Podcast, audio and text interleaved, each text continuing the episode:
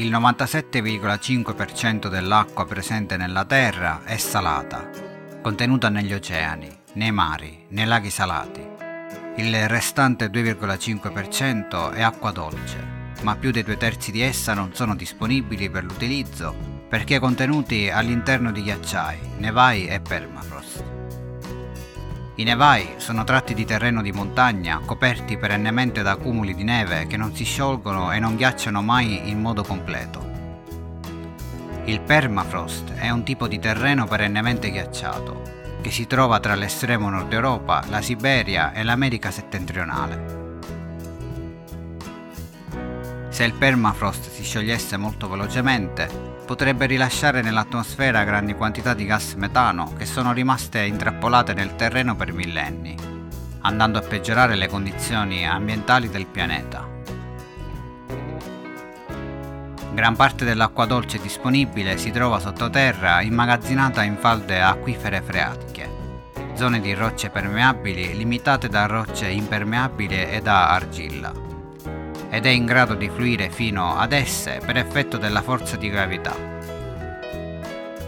Essa viene trasportata a valle in canali e fiumi sotterranei, a cui si aggiunge l'infiltrazione dell'acqua piovana proveniente dal terreno soprastante. L'acqua attraversa le rocce permeabili e prosegue il suo corso fin quando incontra gli strati di roccia impermeabile e di argilla che ne arrestano il cammino.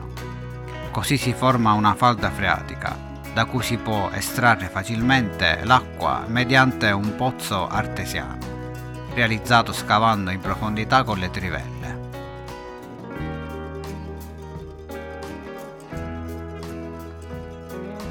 L'acqua di alcune falde è vecchia di millenni e giace al di sotto di alcune delle regioni più aride della Terra, come il deserto del Sahara in Africa.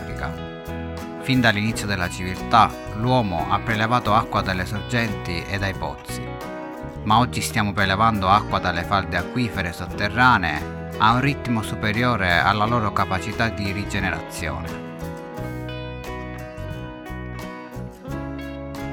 L'acqua in superficie è in costante movimento, evapora dalla terra e dagli oceani con il calore del sole, che trasforma l'acqua in vapore acqueo poi si condensa nell'atmosfera formando le nuvole.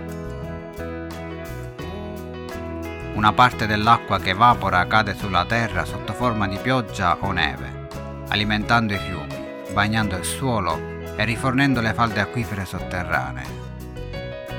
La maggior parte dell'acqua viene prelevata per un utilizzo in agricoltura, specialmente nelle zone più aride del mondo mentre in Europa il consumo principale è quello industriale e per le centrali idroelettriche.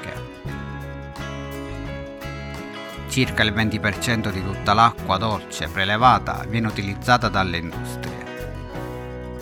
Quando non è reperibile acqua dolce a livello locale, si va incontro a due alternative.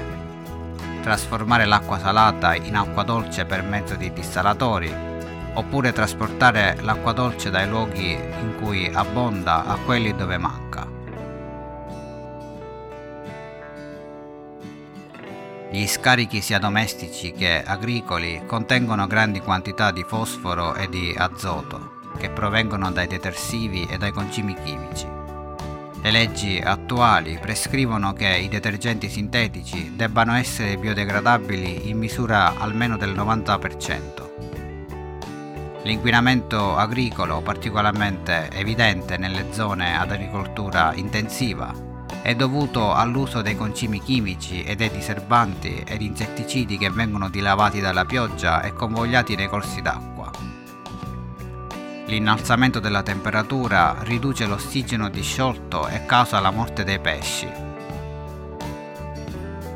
Alcune sostanze nocive vengono aggredite dai microrganismi decompositori aerobici che per la loro attività hanno bisogno dell'ossigeno disciolto nell'acqua.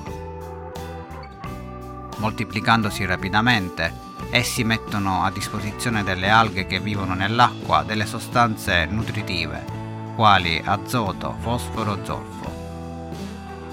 Le alghe crescono rapidamente, consumano a loro volta tutto l'ossigeno e quindi muoiono dando origine al fenomeno detto eutrofizzazione. Quando l'ossigeno finisce, al posto dei microrganismi aerobici subentrano quelli anaerobici, che crescono in assenza di ossigeno. Questi sviluppano sostanze tossiche e maleodoranti. Per il disinquinamento delle acque sono stati progettati impianti di depurazione capaci di trasformare gli agenti inquinanti disciolti nelle acque in sostanze non pericolose e poi di separarli. Per le acque industriali inquinate da sostanze biodegradabili come ad esempio quelle delle cartiere, si utilizza la tecnologia di degradazione biologica, facendo decomporre la materia organica da speciali microrganismi che se ne nutrono.